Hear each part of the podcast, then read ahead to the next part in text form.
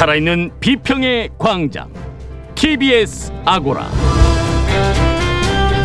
안녕하세요. TBS 아고라 송현주입니다. 성범죄 기사 댓글 제한에 대한 국민권익위원회의 국민의견 조사를 계기로 인터넷 포털에 성범죄 뉴스에 대한 댓글을 제한해야 한다는 주장과 댓글창을 제한하면 피해자에 대한 관심과 지지, 응원이 모두 사라질 수 있다는 의견이 충돌하고 있습니다. 미디어 광장에서는 구체적인 쟁점과 대안에 대해 알아보겠습니다.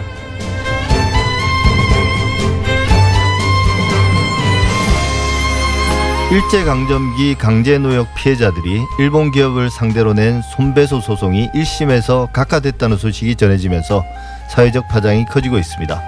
판결의 구체적인 내용과 TBS와 우리 언론의 1심 판결 보도를 TBS의 창에서 따져보겠습니다. TBS 아고라 지금 시작하겠습니다.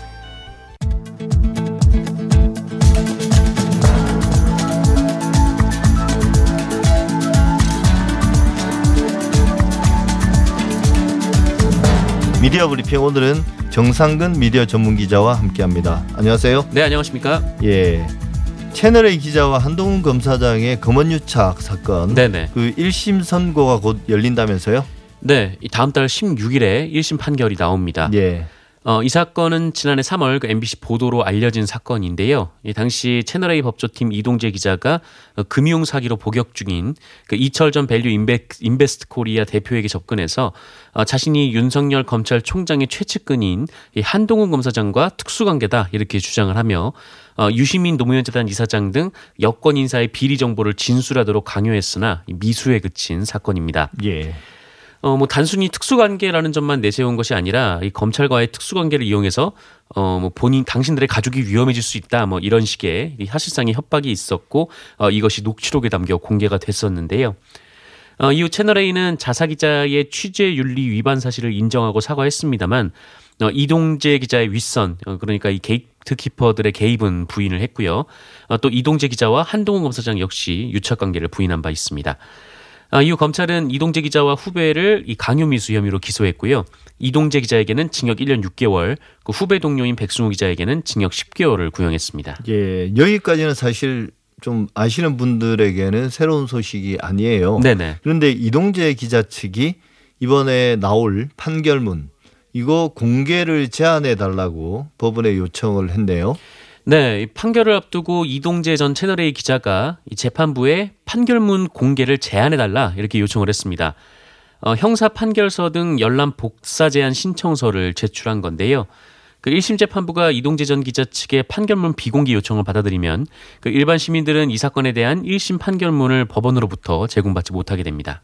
예. 근데 형사소송법에 확정된 사건의 판결문, 그렇게 형사 사건이죠. 민사 사건이 아니라 그럴 경우는 이 판결문을 누구나 열람할 수 있게 돼 있거든요. 네네. 근데 왜 갑자기 지금 판결문 열람을 막으려고 하는 건가요?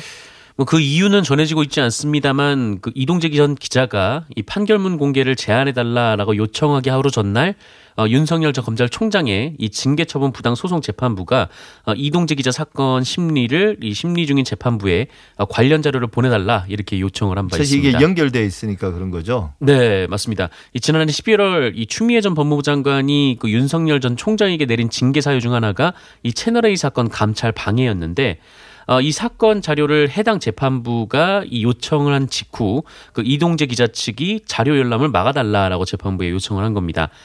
다만 이 해당 재판부가 관련 자료를 보지 못하도록 막은 것인지 아니면 그와는 상관없는 것인지는 알 수 없는 상황입니다. 예. 사실 어, 이 법원 판결이 어떻게 나올지는 아직은 쉽게 예단할 수는 없지만 네, 그 취재 윤리 위반이라는 게 직접 우리가 그 내용을 들여다보면 정말 경악할 만한 것이지만 어, 또 형사 처벌을 받기에는 네. 또 이렇게 쉽지는 않은 거예요. 맞습니다. 그래서 만약에 법원 판결이 본인에게 유리하게 나올 경우는 어찌 보면 자기 신의 어떤 결백을 주장할 수 있는데 판결문 안에 보면 자신이 저지른 행위에 대해서는 세세하게 다 나오죠. 네네. 공소장에도 나오지만 물론 그런 것들을 좀 숨기기 위한 게 아닌가 싶기도 하고요. 어쨌거나 국민의 알, 수, 알 권리를 내세워서 이제 무리한 취재를 했던 그 명분이었죠. 국민의 알 권리가 항상. 네, 그런 맞습니다. 당사자가 정작 본인의 문제에 있어서는 철저하게 그 알 권리를 좀 무시하거나 가로막으려고 하는 것 같습니다. 동아일보가 MBC에 소송을 예고했어요.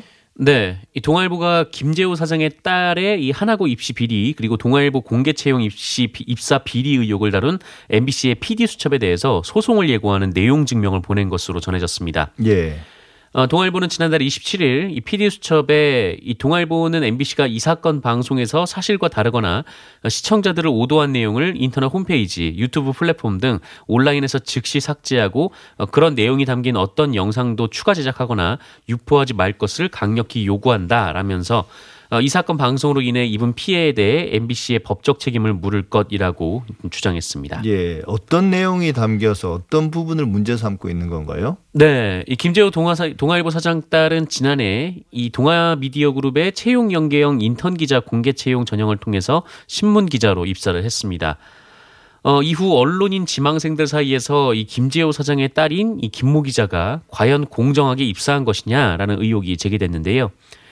어, 그러자 동아일보는 SNS상에서 의혹을 제기한 언론인 지망생 등두 명을 명예훼손과 모욕 등으로 고소한 바 있습니다. 아, 참고로 해당 언론인 지망생은 김재호 사장의 딸과 함께 해당 전형을 함께 했던 인턴 기자였다고 하고요. 예. 그러니까 이 사람들이 같이 인턴 생활을 해보니 네네. 그 김재호 사장의 딸은 보통의 우리가 보는 그 언론 고시생들 이런 사람들만큼 준비돼 있지도 않고 뭐 언론인을 하겠다는 그런 어떤 의지나 이런 것도 별로 보이지 않았는데 어떻게 저런 사람이 동아일보 인터넷까지 됐는지 참 네. 이해할 수 없었다. 근데 알고 보니 사장 딸이었다 이런 내용이었잖아요. 네 네 맞습니다.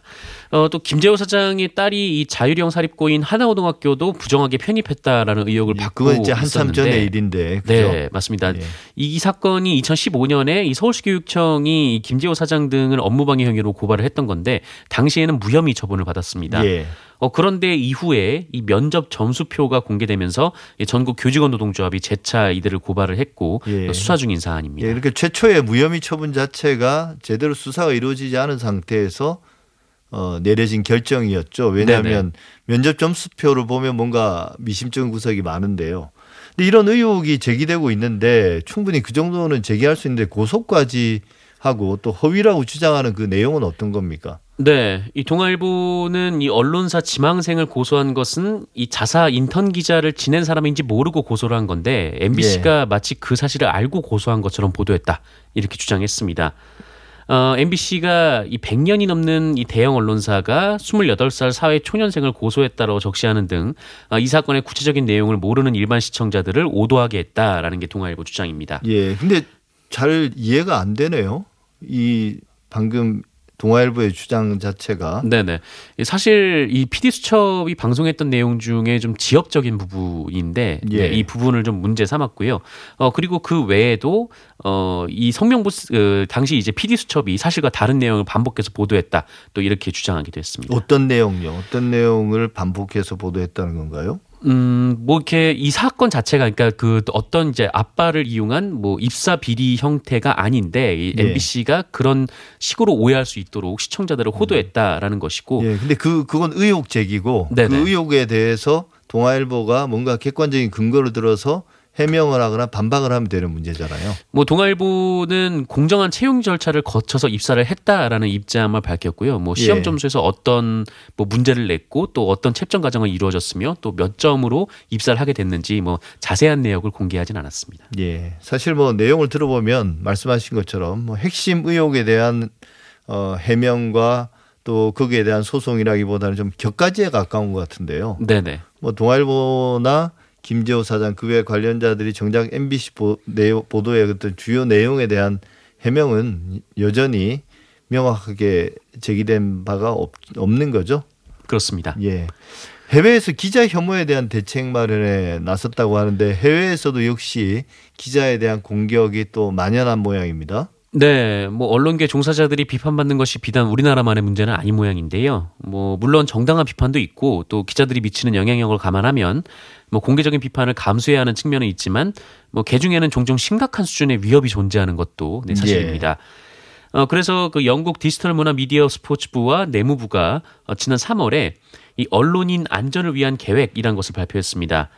어, 이 계획의 주된 목표는 언론인 위협에 대한 이해, 그리고 언론인 대상 범죄에 대한 어, 형사 사법 체계 개선, 언론인 안전을 위한 자원 어, 자원 주축 지원, 또 온라인 위협을 줄이기 위한 플랫폼 개선, 언론 가치에 대한 대중 인식 향상 등으로 구성돼 있습니다.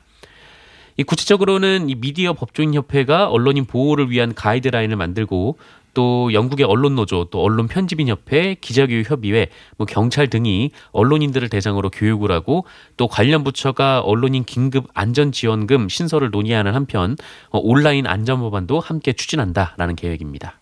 예. 특히 이 이런 어떤 언론에 대한 위협이나 또 언어 혹은 이제 실제 물리적인 폭력 이런 네네. 것들이 여성에게 집중돼 있지 않습니까? 네, 국내에서도 정말 좀 입에 담기 어려운 이 성적 모욕이 담긴 메일이 특히 여성 기자들에게 보내는 경우가 굉장히 많은데요. 예. 어, 정말 많은 여성 기자들이 이런 메일을 받고 있고 또 공포에 떨고 있기도 합니다. 이 영국에서도 대책을 세우면서 이 특히 여성과 뭐 흑인, 아시아인, 소수인종 등이 기자들을 겨냥한 학대가 이 지속적인 칠링 이펙트로 이어진다 이렇게 지적을 했습니다. 이렇게 뭐 전형적인 혐오와 좀 유사한 그 패턴을 보이는 거네요. 네, 네, 그렇습니다. 이 국경 없는 기자회도 여성의 날을 맞아서 발행한 이 성차별 저널리즘에 대한 대가 보고서에서 어, 온라인 뉴스룸에서의 이 젠더 기반 폭력을 지적했는데요. 이 보고서에 따르면 전 세계 120개국 150명의 언론인 중에 65%가 어, 저널리스트의 사진 이미지를 성적인 목적으로 악용한 행위를 겪었다. 네, 예. 이렇게 대답을 했습니다. 우리나라에서도 지난달 29일 이 한국 언론정보학회 봄철 학술대회에서 이 언론 혐오 담론의 확산과 언론의 대응책에 대한 주제 발표가 있었는데요. 이 여성 기자는 여성에 대한 혐오와 기자에 대한 혐오가 중첩되어서 더 큰 공격을 받는다 이렇게 지적하기도 했습니다. 예, 여성에 대한 혐오 또 특별히 어 그런 것들은 정말 이 비판받아 마땅한 것 같은데요. 네네. 그렇다고 해서 기자나 언론에 대한 비판과 혐오는 또 같은 게 아니기 때문에 좀 분리해서 봐야 되는 거 아닌가요? 맞습니다. 그 언론계에서도 마찬가지의 목소리가 나오고 있는데요. 이 김동찬 언론개혁 시민연대 사무처장의 경우에는 이 혐오는 소수자 차별과 맞닿은 용어다라면서 한국 사회 전반의 양상은 이 트롤링 그러니까 이 불쾌감을 일부러 자극하는 그런 양상보다는 어 그냥 기레기 담론에 기반한 군중 검열로 봐야 한다 이런 의견을 예. 밝히기도 했습니다. 또 이 리포트래시라든지 이 기레기 추적자 등 이 목소리를 내기 어려웠던 시민들의 참여가 이 소수자를 낙인 찍고 배제하는 혐오와는 좀 근본적인 차이가 있다라는 점을 강조하기도 했습니다. 예, 그런 부분은 조금 어찌 보면 과격해 보이긴 하지만 언론 비판의 영역인 것 같고 네네. 반면에 이제 여성 기자에 대한 실제 물리적인 폭력 사건이 일어난 경우도 있기 때문에 또 성적 모욕이라든지 이런 부분들은 좀 혐오로 보는 게 정당할 것 같습니다. 네, 그렇습니다. 네, 지금까지 정상근 기자였습니다. 수고 많았습니다. 고맙습니다.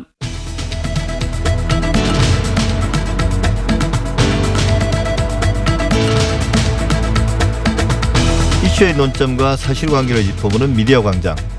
국민권익위원회가 지난달 31일부터 2주간 성범죄 기사 댓글 제한에 대해 국민 의견 조사를 실시했습니다. 성범죄 피해자들에 대한 2차 가해를 막기 위해 인터넷 포털에 성범죄 뉴스에 대한 댓글을 제한하자는 주장과 댓글창을 제한하면 인터넷 토론 공간이 모두 사라질 수 있다는 의견이 충돌하고 있는데요. 구체적인 쟁점에 대해서 이은희 변호사와 함께 알아보겠습니다. 안녕하세요. 안녕하세요. 이은희 변호사입니다. 예, 성범죄 기사에 대한 댓글 제한이 좀 우리 사회 의제로 등장한 건 지난달 6일입니다. 그 네.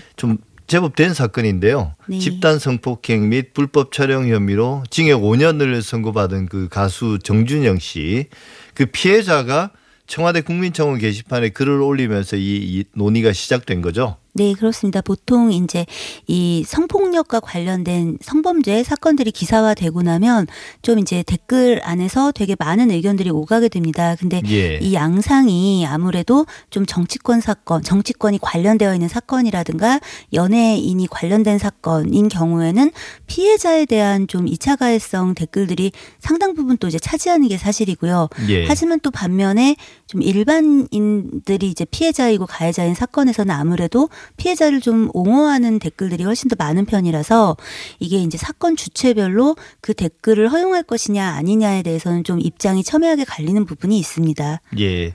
근데 이제 그 청원님 말에 따르면 그 인터넷 포털 성범죄 뉴스 댓글 비활, 비활성화를 요구하면서 기사에 달린 댓글에 지속적으로 노출 되다 보면 피해자가 스스로를 뭐 자기 검열하고 네. 오히려 이제 피해자임에도 불구하고 죄책감을 느끼고 그래서 이제 비이성적인 판단 이런 것들이 있다는 거고요. 사실 이런 인터넷 댓글에 대한 어떤 사회적 논의는 예전부터 계속 있지 않았습니까? 그래서 실제로 또 어, 스포츠 기사와 연예 기사에 대한 네. 댓글은 지금 어- 댓글창은 지금 존재하지 않으니까요. 네. 그래서 근데 이렇게 볼 때 이런 이야기만 들어보면 사실 그냥 다 없애버리는 게 좋을 것 같은데 네. 방금 말씀하신 것처럼 그런 어떤 뭔가 순기능 네. 이런 것도 있다는 거잖아요. 그렇죠. 이제 예를 들면 얼마 전에 화제가 됐었던 홍대 스튜디오 이제 카메라 촬영 유출 사건. 예, 유명 네, 유튜버였었죠. 유명 예. 유튜버였었는데 그런 경우는 일종의 연예인에 가까운 신분이잖아요. 예. 그러니까 댓글창이 너무나 지저분하고 너무나 심각한 2차 가해를 하는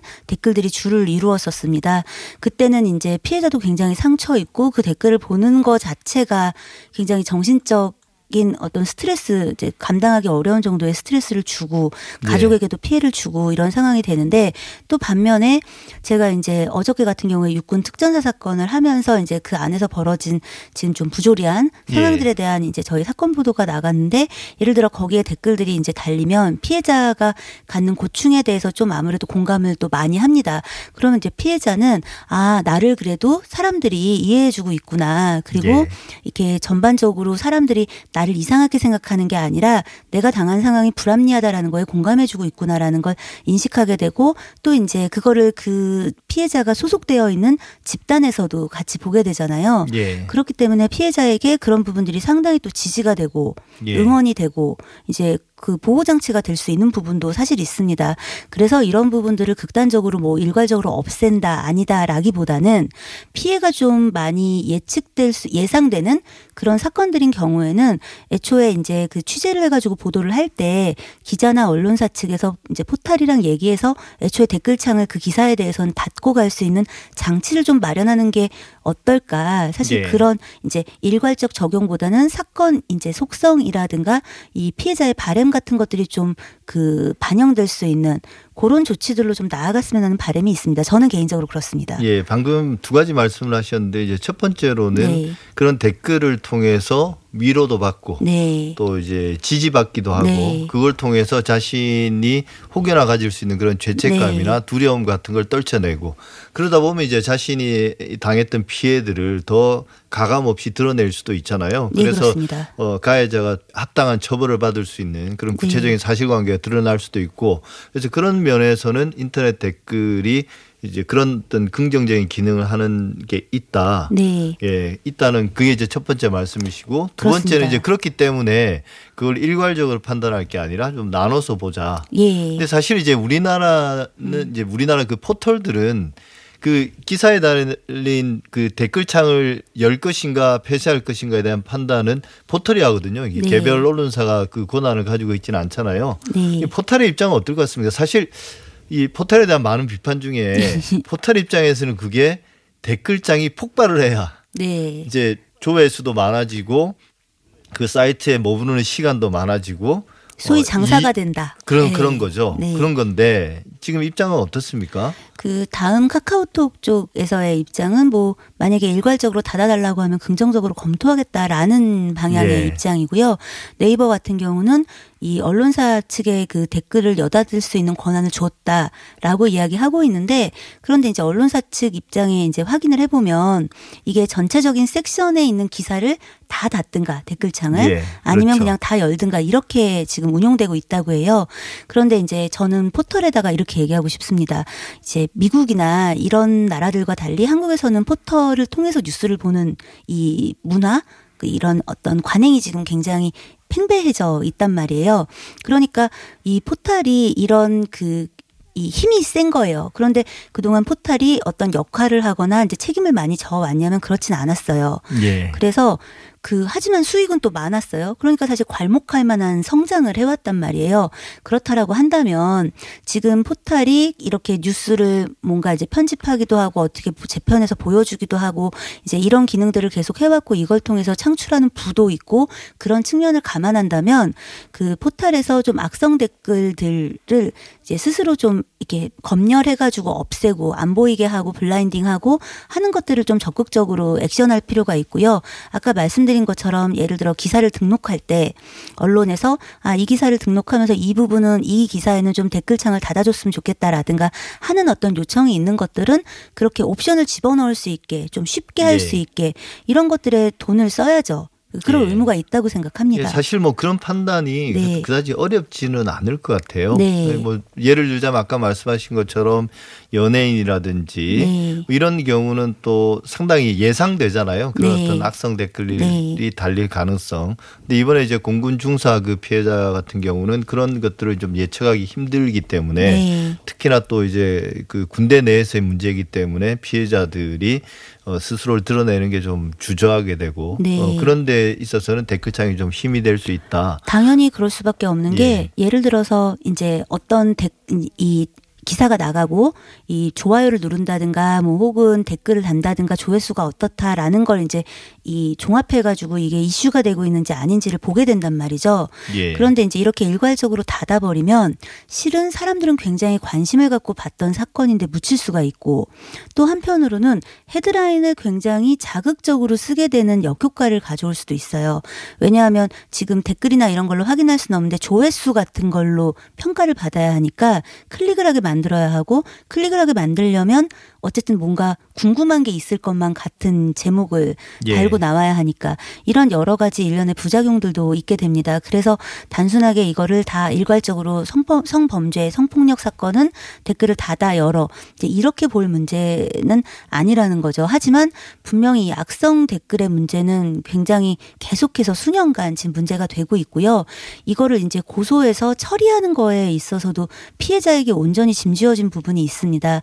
근데 이게 포탈 쪽에서 조금만 신경을 쓰면 예를 들면 그 우리가 왜 유튜브에서 혹은 구글에서 그 19금 영상 같은 걸 만약에 본다라고 하면은 왜 인증을 받잖아요. 이 사람이 예. 맞는지 그런 것처럼 댓글을 달고자 하는 경우에 실명 인증을 이제 해서 실명으로 달진 않더라도 예를 들어 피해자가 신고했을 때 이제 이 댓글 이게 악성 댓글인데 이 부분에 대해서 이제 이게 처벌이 필요합니다라고 구해서 이제 수사기관이 포털 쪽에다가 이제 이 사람이 누군지를 문의했을 때 이게 확인이 돼야 하는데 요즘 날이 갈수록 이 댓글을 특히 악성 댓글을 다는 사람들이 영리해져 가고 있어요. 그래서 예. 이거를 자기가 조회가 안 되게 해서 다는 거죠.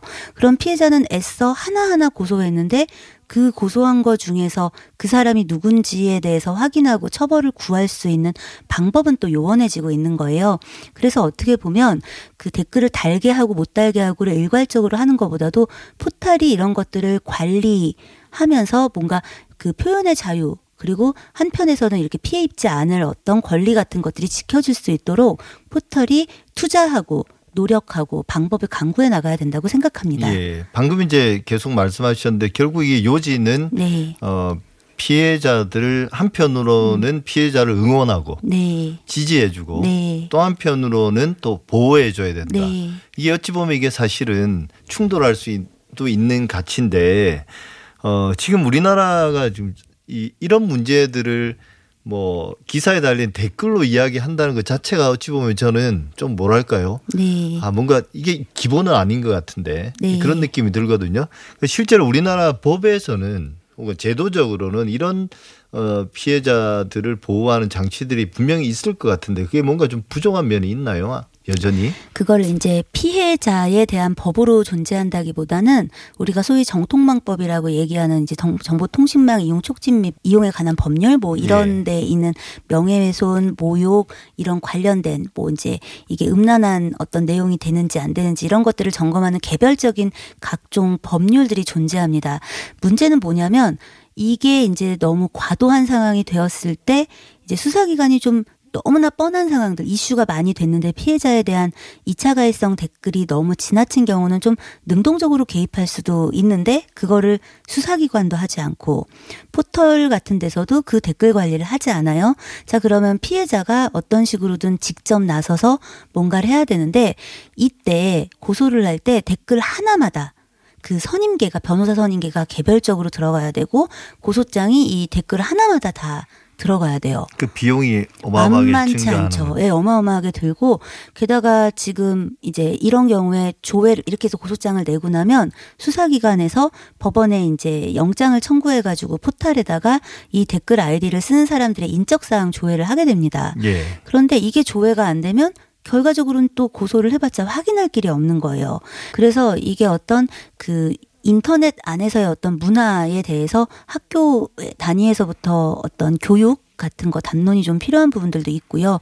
이와 아울러 피해자들이 이런 신고를 할 때 좀 가지고 있는 어려운 점들을 해소할 수 있는 것에 대해서 그 대책이 좀 필요하고 이것과 별개로 포털은 이걸 쉽게 해결하려는 방법보다는 뭔가 자신들이 이걸 통해서 지금 창출한 부가 굉장히 많다라는 걸 감안한다면 지금 그동안 그 창출한 부 위에서 어떻게 이 인터넷 이 문화나 이런 어떤 상황들을 좀 일조할 수 있을 것인가, 좀 더 나은 방향으로 갈 수 있을 것인가를 좀 고민하고 그 대책에 대해서 투자하고 그래야 된다고 생각합니다. 예. 정리하자면 이제 첫 번째로는 어, 이런 댓글창에 긍정적인 기능이 있기 때문에 사안에 따라서 좀 개별적인 판단을 내릴 필요가 있고 네. 두 번째로는 거기서 이제 부정적인 댓글은 좀 뭔가 제재를 가할 수 있는 방법이 좀, 네. 좀 용이할 수 있도록 어, 해야 된다라는 것하고 마지막으로 이제 이런 것들에 대해서는 아무래도 포털이 이제 운영자이기도 하니까 네. 조금 더 책임감을 가질 필요가 있다 이렇게 정리할 수 있겠, 예, 있겠습니다. 그렇습니다. 예. 지금까지 이은희 변호사였습니다. 오늘 말씀 감사합니다. 감사합니다.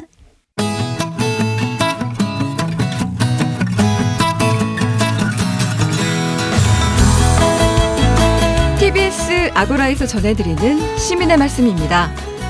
시민의 말씀은 문자나 TBS 모바일 앱을 통해 시민들께서 보내주신 의미 있는 댓글을 모아 전해드리는 시간인데요. 이번 주 소개해드릴 프로그램은 순수 음악 프로그램을 표방하는 시사 프로그램입니다. 바로 아닌 밤중의 주진우입니다. 이 평일 저녁 8시부터 9시까지 방송되는 이 프로그램은 이 각종 권력형 비리나 채권 채무와 관련된 사연을 받기도 하고 아밤주가 섭외한 경찰단, 변호인단, 회계사단 등 그림자 수호단이 청취자들의 각종 고민 상담을 해드리고 있는데요. 또 코너 중에는 지난주에 기자님 상이라는 코너가 있는데 한 주간 보도된 기사 가운데 가장 웃기거나 혹은 말도 안 되거나 가장 이상한 기사를 선정해 상을 주는 코너입니다. 아밤주에는 또 때로 특별한 손님들이 함께 하는데요. 영화배우, 감독, 사진작가, 뮤지션 등 평소 만나기 어려운 분들이 출연해서 솔직한 이야기들을 나누기도 합니다. 자, 아닌 밤 중에 주진우입니다를 청취하신 우리 시민들은 과연 어떤 댓글을 주셨을까요? 아이디 프리앙기님, 아밤주를 통해 우리의 역사를, 사회를, 세상을 제대로 알아갑니다. 방송이 해야 할 진짜 역할을 하는 프로그램, 아밤주 화이팅! 하셨습니다. 1695님은 주 기자님 매일 감탄하며 듣습니다. 딱딱하고 화나는 시사 뉴스를 부드럽게 또 시원하게 다뤄주셔서 정말 감사합니다. 정말 속이 시원합니다. 하셨습니다. 또 9028님은 항상 정의롭고 당당하심이 멋진 주디. 제대로 된 역사 교육뿐만 아니라 이 시대 언론 개혁도 절실히 필요하다고 생각됩니다. 아밤주가 앞장서 주세요 하셨고 그리고 아이디 천재 소녀님은 일부 언론에서 떠들썩하게 백신 부작용에 대해서 거론할 때 아밤주를 듣고 그게 가짜 뉴스라는 것을 알았고 진실이 뭔지 마음을 다잡을 수 있었습니다. 제발 가짜 뉴스 퍼뜨리는 언론들 뿌리채 뽑을 수 없을까요? 이렇게 해주셨고요. 또 1695님은 아밤주에서 다루는 우리 사회 문제들 하나씩 해결해 가면서 더 살기 좋은 세상으로 만들어 가면 좋겠습니다. 방송 들으며 저도 깨어있는 시민이 되어 갑니다. 이렇게 보내주셨습니다. 네, 이렇게 정말 많은 청취자들께서 다양한 의견들을 보내주셨는데요. 그리고 그 밖에도 6070님은 방송에서 다루는 이슈들 모두 다 중요한 문제들입니다. 그런데 항상 눈만 부릅뜨고 있으면 뭐합니까? 행동이 뒤따라야 하지요. 진실 보도, 탐사 보도, 주 기자는 자신의 전문 분야에서 빛을 발하신다면 더욱더 좋겠습니다. 하셨고요. 또 아이디 통통님은 깨어있는 자는 관심과 공감뿐 아니라 결정, 결단하고 실천하는 태도가 필요합니다. 100번 말만 하면 아무 소용 없습니다. 하셨습니다. 그리고 아이디 장미비님은 이슈를 짚어주는 것 좋습니다. 하지만 그래서 왜, 어떻게 해야 하는지 대안도 집중적으로 제시해주는 그런 방송이 됐으면 좋겠네요. 하셨고요. 7704님, 지난주 기자님 상 이 코너는 비꼬는 코너 맞죠? 코너 진행할 때 진행자들의 잡담이 너무 깁니다. 또 사실 듣기 불편할 때가 있네요. 라고 해주셨습니다. 그리고 2905님은 언론 보도는 공정해야 합니다. 아밤주도 공정, 공평의 입장에 서서 방송해야죠. 한쪽으로 치우치지 않고 방송할 수는 없습니까? 이렇게 의견을 보내주셨습니다. 네, 앞으로도 시민의 말씀은 이각 프로그램마다 시민들께서 보내주시는 다양하고 소중한 의견들 잘 모아서 전해드리겠습니다. 앞으로도 많은 청취와 다양한 의견 보내주시기 바랍니다. 지금까지 시민의 말씀이었습니다.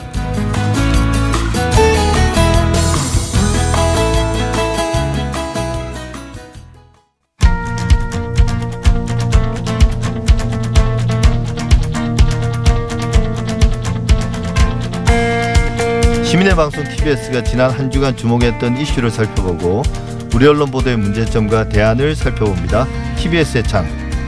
일제강점기 강제노역 피해자들이 일본 기업을 상대로 손배소 소송을 냈습니다. 지난 7일 이 소송이 1심에서 각하가 됐다는 소식이 전해지면서 사회적 파장이 큰데요.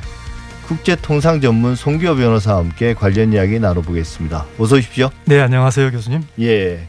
강제징용 피해자들이 일본 기업 16곳을 상대로 이제 낸 그 손해배상 소송에서 각하 판단을 내렸습니다. 그러니까 소를 각하한다는 게 어, 사실은 이거는 소송거리가 아니다. 이런 판단이죠. 그래서 실제로는 패소다. 이런 평가들이 많은데 네. 먼저 변호사님 이게 전체적인 총평을 한번 해 주시죠. 이번 판결에 대해서. 어, 법원이 해야 될 일이 이제 국민이 법이 무엇인지 법원에 물을 때 법원은 정면으로 법의 이름으로 이것이 법이다라는 것을 이제 밝히고 그걸 통해서 사회적 분쟁을 해결해 나가고 또 분쟁 해결의 원칙을 제시하는 것이 법의 가장 기본적인 역할이죠. 예. 근데 이번 법원 판결은 그런 어 법의 역할, 법원의 기본적인 책무를 저버린 것이라고 생각을 합니다. 예. 뭐 내용은 차원차원 이제 하나씩 짚어볼 네. 텐데요. 먼저 담당 재판부가 선고기를 이제 변경을 했습니다. 앞당겨 원래 버렸죠. 원래 네. 앞당겨서 그래서 사실 이제 그 소송을 제기했던 그 강제징용 피해자들이 판결을 지켜보지도 못하고 뭐 급작스럽게 통보가 됐으니까 이제 뭐 그렇죠. 지역에 거주하는 분들은 서울로 올라오지도 못하고 이렇게 했던 뭐 마치 날치기 판결처럼 돼버렸는데요. 이 이유는 뭔가요? 어떤 해명이 있었습니까? 이 재판부가 이제 기자들에게 미리 낸 설명 자료에 상당히 안- 이해하기 어려운 표현이 있는데요. 이 재판부가 선고 기일을 앞당긴 이유에 대해서 그대로 좀 읽어보면 예. 법정의 평온과 안정을 고려했다 이렇게 나오거든요. 무슨 예. 말이냐면 아까 제가 처음에 말씀드린 대로 어, 법이 무엇이다라는 것을 직접 밝히고 예. 그 당사자들 앞에 직접 설명하고 그것이 이제 판결을 중대한 역할인데 지금 이 재판부는 어, 자기가 직접 어, 예정된 날짜에 당사자들에게 법이 무엇인지를 밝힐 경우에 법정의 평온과 안정이 깨질 거라고 우려를 했다는 이야기죠. 예. 그러면서 갑자기 앞당겨 버리는 것은 직접 국민에게 법의 이름으로 법을 법이 무엇이라는 것을 밝혀야 될 그런 어떤 자, 자신의 역할들을 회피한 예. 그런 음, 것이라고 생각합니다. 평온과 안정을 해친다는 게 정확한 네, 법정의 어떤 의미인가요? 안정을 해친다. 사실은 이런 표현을 법관이 예. 어, 내가 내린 판결이 법정의 평온과 안정을 해칠 수가 있기 때문에 앞당긴다. 이런 표현을 법관이 해서는 안 되는 거거든요. 판결이라는 것 자체가 어, 국민이 법이 무엇이냐고 물을 때 정면으로 당당하게 법이 이거다라고 이야기하는 것인데 예. 그러니까 결국 이제 이 요- 용어만 그대로 본다면은 자신의 이 판결이 선고됐을 때 당사자들의 어떤 강력한 반발 예. 그것 때문에 내가 앞당긴다. 상당히 전혀 어, 정말 제가 한 변호사 20년 합니다만 이런 상황은 저도 좀 처음 보는 겁니다. 예. 그런 정도도 감당해 낼 수 없는 그러니까 그 정도도 받아주지 않는 건가요, 법원이? 우리가 이제 법정 소란하면 막 법원 모욕죄로 이제 또 구류나 이런 것도 가하고 그러지 않습니까 판사들이 근데 이제 뭐 너무나 억울할 경우는 어 해당 재판이 선고가 이루어지면 당사자들이 항의하고 또 뭐 조금 부정적인 의미로 소란도 피우고 하지만 그 정도도 용납하지 못하나요? 그것도 싫었을까요? 어, 사법작용 핵심인 판결의 선고에 대해서조차도 이렇게 처리하는 그런 자세, 그런 접근이 이제 이 판결 내용에도 어, 예. 영향이 있고 그대로 드러난 부분이 예. 많이 있습니다. 그럼 본격적으로 이제 네. 판결 내용에 들어가서 이야기를 나눠보면 네. 몇몇 언론들이 이게 이 판결의 어떤 정당성 혹은 불가피성을 이야기하면서 결국 이게 한일 간에 맺었던 강점기 시대의 그런 모든 피해들을 다 포괄해서 보상해 주는 이제 박정희 정권 시절에 네. 맺었던 그 협정, 한일 협정 이것 때 이것이 우선한다. 그렇기 때문에 국내에서 그런 판결 이걸 벗어나는 판결을 할 수 없다. 이게 이제 이 판결의 주요 내용인 것 같거든요. 그리고 그렇기 때문에 어, 이 판결이 정당하다라는 주장을 하는 사람들이 있습니다. 언론 몇몇 언론도 그렇고요. 여기 이게 뭐 법리적으로 맞는 말인가요? 그러니까 마치 이제 조약이 있고 그 예. 조약이 우선이고 어, 그 이제 그러다 보니까 이번 판결은 어쩔 수 없는 게 아니냐. 마치 예. 우리가 뭐 어, 오물한 개구리가 아니고 국제법을 맞춰줘 줘야 되는 거 아니냐. 뭐 이런 이야기를 하는 사람들 있죠. 근데 어, 조약이라는 게 각 국내법 절차를 통하지 않고 조약이 직접 효력을 발휘하는 그런 어, 국제법은 전혀 없거든요. 다시 예. 말씀드린다면 자 조약이 하- 국제적인 약속이라고 합시다. 근데 어, 이 약속이 우선해 이런 논리가 이제 전제하려면 그러면은 이게 약속의 대상이냐라는 게 먼저 질문을 해야 되는 거죠. 예. 그러니까 이 조약이 과연 어디까지 포함하고 있는 것이지? 그래 조약 조약에서 정한 약속이라면 그 약속이 우선하겠지. 그런데 정말로 이 내용이 예. 그 조약에서 약속한 게 맞아? 그 조약에 대한 약속이 이게 들어 있어? 그건 무엇, 무엇이냐면 결국은 그 조약의 의미와 내용을 해석하는 일이 되는 거잖아요. 그죠? 예. 자, 이것은 누가 할까요?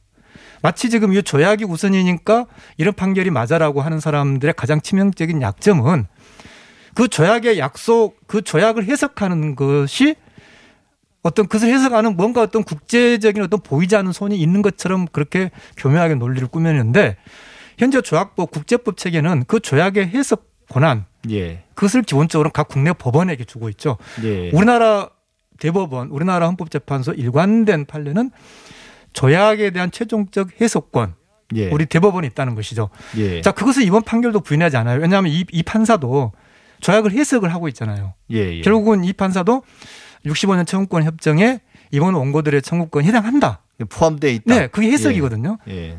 그렇네요. 네, 그러니까 결국 뭐냐면 조약, 자, 조약에서 약속이 있으니까 이 판결이 맞아라고 하는 것의 가장 큰 문제는 그러면 그 약속의 내용, 약속의 의미를 누가 해석하지? 그런 기본적인 가장 근본적 문제를 덮고 가는 것이죠. 그러니까 말씀 듣다 보니 이런 게 다 포함돼 있다라는 해석은 일본의 해석이죠.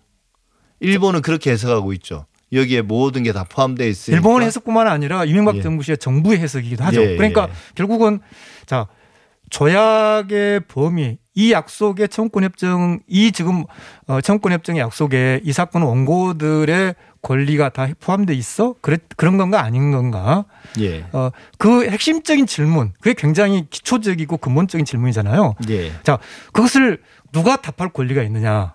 마치 지금 조약이 있으니까 조약 자체에서 뭔가 그것을 결정을 한다 그것이 아니고 그것은 결국은 우리나라 법원이 해석한다는 거죠. 예. 다시 좀 정리하자면 네. 사실 조약을 맺는 주체는 행정부 주로 이제 실무를 담당하는 게 외교부에서 조약을 맺고요. 네. 그 조약을 이제 국회에서 입법부에서 한번 비준을 해야 되죠. 네. 그리고 그걸 최종적으로 해석하는 것은 법원이다. 그렇죠. 예. 근데 이제 그 법원에 대해서 말씀하신 것처럼 이 이번 1심 판결이 처음 해석이 아니라 이미 대법원에서 2018년에 대법원 전원합의 해석을 해석을 한 거죠. 했지 않습니까? 그렇죠. 근데 이번에 이걸 뒤집는 해석이 나온 거죠. 그렇죠. 되돌리는. 네. 근데 그 근거는 뭔가요? 자, 어, 많은 분들이 어, 왜 대법원 판결과 다르게 하지 그렇게 이제 말씀을 하시는데 어, 저는 그것도 일리 있는 지적입니다만 저는 어, 대법원 판결에 대해서 하급심이 다르게 해석할 수도 있어요. 근데 문제는 하급심이 대법원 판결과 다른 해석을 하는 것 자체도 법의 이름으로 예. 아.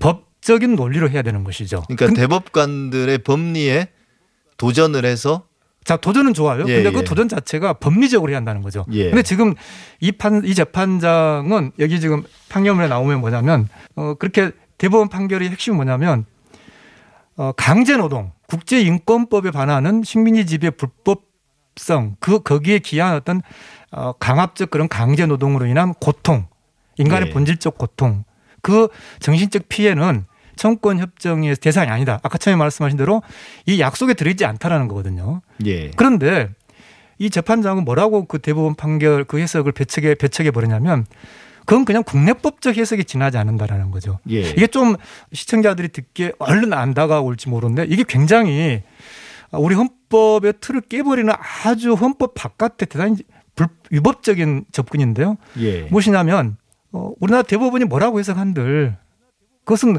국내법적 해석이기 때문에 이 조약이 미치 못한다. 예. 그러면 결국은 아까 처음에 다시 이하로 돌아간다면 우리 헌법 체계가 조약에 대한 최종적 해석권을 대법원에 주고 있는 것을 정면으로 부인하는, 부인하는 것이죠. 예. 그러니까 대단히 위법적인 방식으로 대법원의 법리에 어떤 돌을 던졌다고 그럴까요? 예. 근데 사실 그 TBS 라디오에서 이제 지난 수요일에 네. 이 내용을 가지고 또 판사 출신 의원을 모시고 이제 네. 판결 자체에 불합리한 부분을 조목조목 짚었고 네. 반면에 이제 이 조선일보는 네. 방금 말씀하신 것과는 네. 정반대 논리인데요. 네. 애당초 대법원 판결이 무리였다. 그 무리라는 게 네. 논리가 결국은 조약에 반하는 국제 협정에 반하는 판결을 내렸기 때문에 무리였다는 그런 내용이거든요. 자, 이렇게 비유할 수 있어요. 선생님의 설명이 잘못됐다고 학생이 이야기할 수는 있어요. 예. 뭐 물론 뭐 선생님 학생 뭐 대법원과 학업심을 꼭 그렇게 비유할 건 아닐 수도 있겠지만 좀 더 단순하게 표현하면 예. 뭐 학생 중에서 공부를 아주 어느 어느 과목 어느 분야에 특출한 사람이 있겠죠. 선생님이 좀 설명이 잘못했으면 교실 안에서 예. 그 과목의 논리로 예. 선생님의 설명이 이러이러한 부분이 맞지 않도록 이야기해야 되는 것이지 예. 그냥 유리창을 깨버리는 방식으로 선생님의 설명에 도전하면 안 되잖아요. 예. 어, 아까 이제 다시 그 조선일보 이야기로 돌아간다면 그것은 가장 기본적인 우리의 헌법 체제에 대한 부인이에요. 뭐냐면 그 조약이 어떤 내용, 다시 말해서 이 청, 이 원고들의 청구권이 그 조약에서 약속한 청구권에 해당하는가 해당하지 않은가를 우리 법원이 판단할 수 없다는 거잖아요. 그렇죠. 네, 조약이 이렇게 됐으니까 이것과 틀린 대법원 판결 잘못이다. 그러면 자 조약이 그렇게 됐다는 걸 누가 판단하는 거죠? 그걸 이제 결국 우리나라 법원이 해야 되는 건데요. 그렇죠. 현재 국제법 체계에서는 그 어떠한 조약도 예. 각 나라의 국내법의 편입, 국내법의 해석을 통하지 않고서 직접 조약이 미치지 않거든요. 예. 사실 이게 제가 반복해서 이런 네. 질문을 드리는 게 이게 얼핏 들으면 그 말이 상당히 설득력이 있어서 뭐 변호사님의 상세한 해설을 듣지 않으면 그 말이 맞는 것처럼 들리거든요. 아니 국제적으로 약속을 했는데 이게 또 시간도 많이 흘렀는데 이제 와서 그 조약에 반하는 협정에 반하는 어떤 소송을 건다는 게 말이 돼? 이렇게 생각 그럴 듯하게 들리긴 하거든요. 그래서 제가 반복해서 여쭤봤는데 그 부분은 이제 좀 이해가 됐습니다. 근데 또 하나 문제는 이 판결문에 보면 글쎄요 판사가 이런 재판에서 이런 말들을 써도 되나 싶을 정도로 대단히 정치적인 내용들이 많이 들어 있더라고요. 이게 한강의 기적이니 뭐 이런 또 한미 동맹 이야기도 나오고요. 우방국 이야기도 하고 그런 내용들이 상당히 많이 들어가 있던데 이게 어 일단 판결문에 그런 내용들이 적나라하게 어찌 보면 들어가는 게 흔한 일인지 그리고 그런 논리들로 판결문을 쓰는 게 맞는 건지 그걸 제가 좀 여쭤보고 아까 제가 처음에 싶습니다. 말씀드린 대로 이제 법이 무엇이냐라는 국민의 물음에 대해서 법이 이렇다라고 답변을 해야 되는데 그 법의 부분을 어, 기준을 본인도 정리를 못한 거예요. 그러다 네. 보니까 이제 법 바깥에 아까 제가 그 수업 과목의 이야기를 해야 되는데 그냥 창문을 깨버렸다고 한 것처럼 예. 어, 이 재판관은 일점 그좀 극단적으로 그 일본이 준 3억 달러가 세계 경제사에 기록되는 한강의 기적에 크게 기여했다 이런 표현들. 예. 어, 이 원고들은 그 3억 달러가 우리나라 경제에 어떤 기여를 했느냐라는 그런 의견을 듣기 위해서 재판한 게 아니라 원고들의 권리, 법적인 청구권에 예. 대해서 국가가 그것을 어, 판단해 달라는 거거든요. 그러니까 예. 어, 지금 말씀하신 대로 법의 이야기, 법적인 개념, 법의 언어를 사용하지 않은 거죠 판결에서.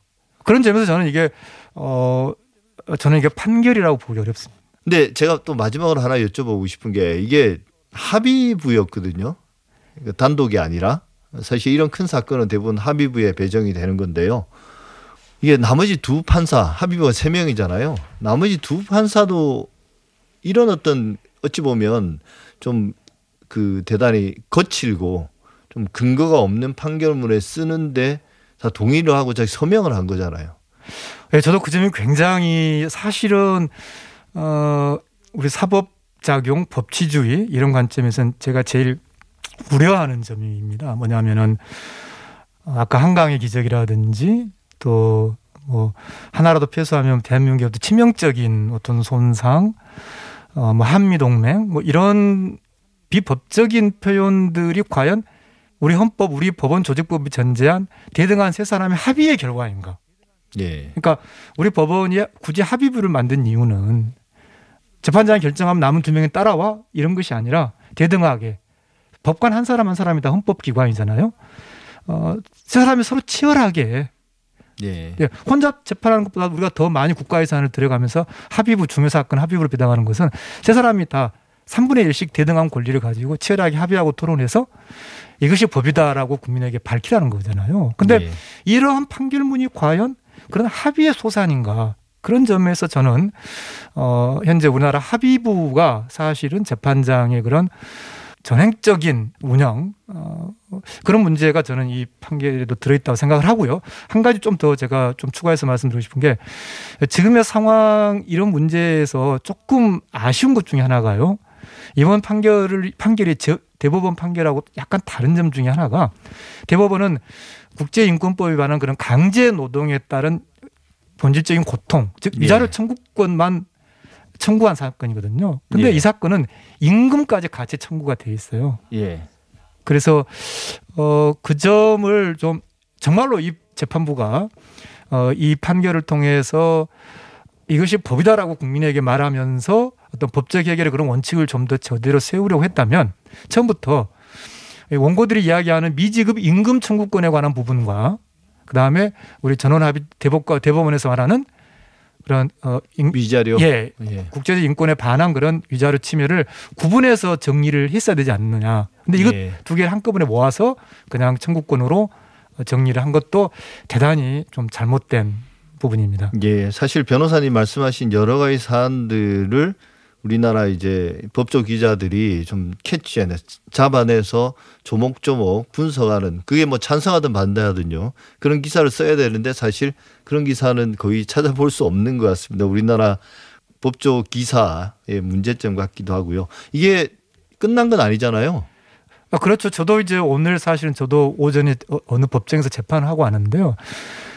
어, 이제 변호사들이 법정에 들어갈 때 어, 판사에게 이렇게 약간 경위 목례를 하고 들어가는 게 그 어떤 한 개인 A라는 자연인 판사에 대한 목례라기보다는 우리 법치주의를 위한 어떤 존경의 표시거든요. 예. 근데 이 판결은 그게 너무 동떨어져 있다. 그래서 아마 어, 항소심이나 대법원 판결에 의해서 분명히 바로 잡힐 텐데 예, 문제는 이런 판결이 나올 수 있는 그런 어떤 허점, 아까 예. 말씀드린 합의부 문제, 그리고 이제 어, 외부에서 마치 어, 조약이 약속이니까 우리 법이 우선하는 거 아니야? 이런 식으로 어, 이렇게 잘못된 어떤 접근들을 오히려 외부에서 좀 막 뒷받침해주는 예, 이런 어떤 문화, 어, 그런 데 대한 어, 좀 확실한 어, 어떤 반성과 개혁이 있어야만 이런 다시 법원에 대한 비판 말씀하시는 예? 다시 이런 예. 판결이 나오지 않을 것으로 생각합니다.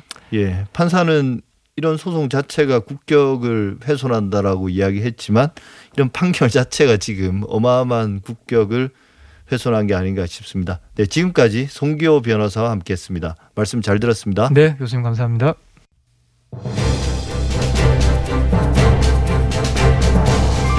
TBS 아우라 오늘 준비한 내용은 여기까지입니다. 저는 다음 주에도 일요일 아침에 다시 찾아뵙겠습니다. 감사합니다.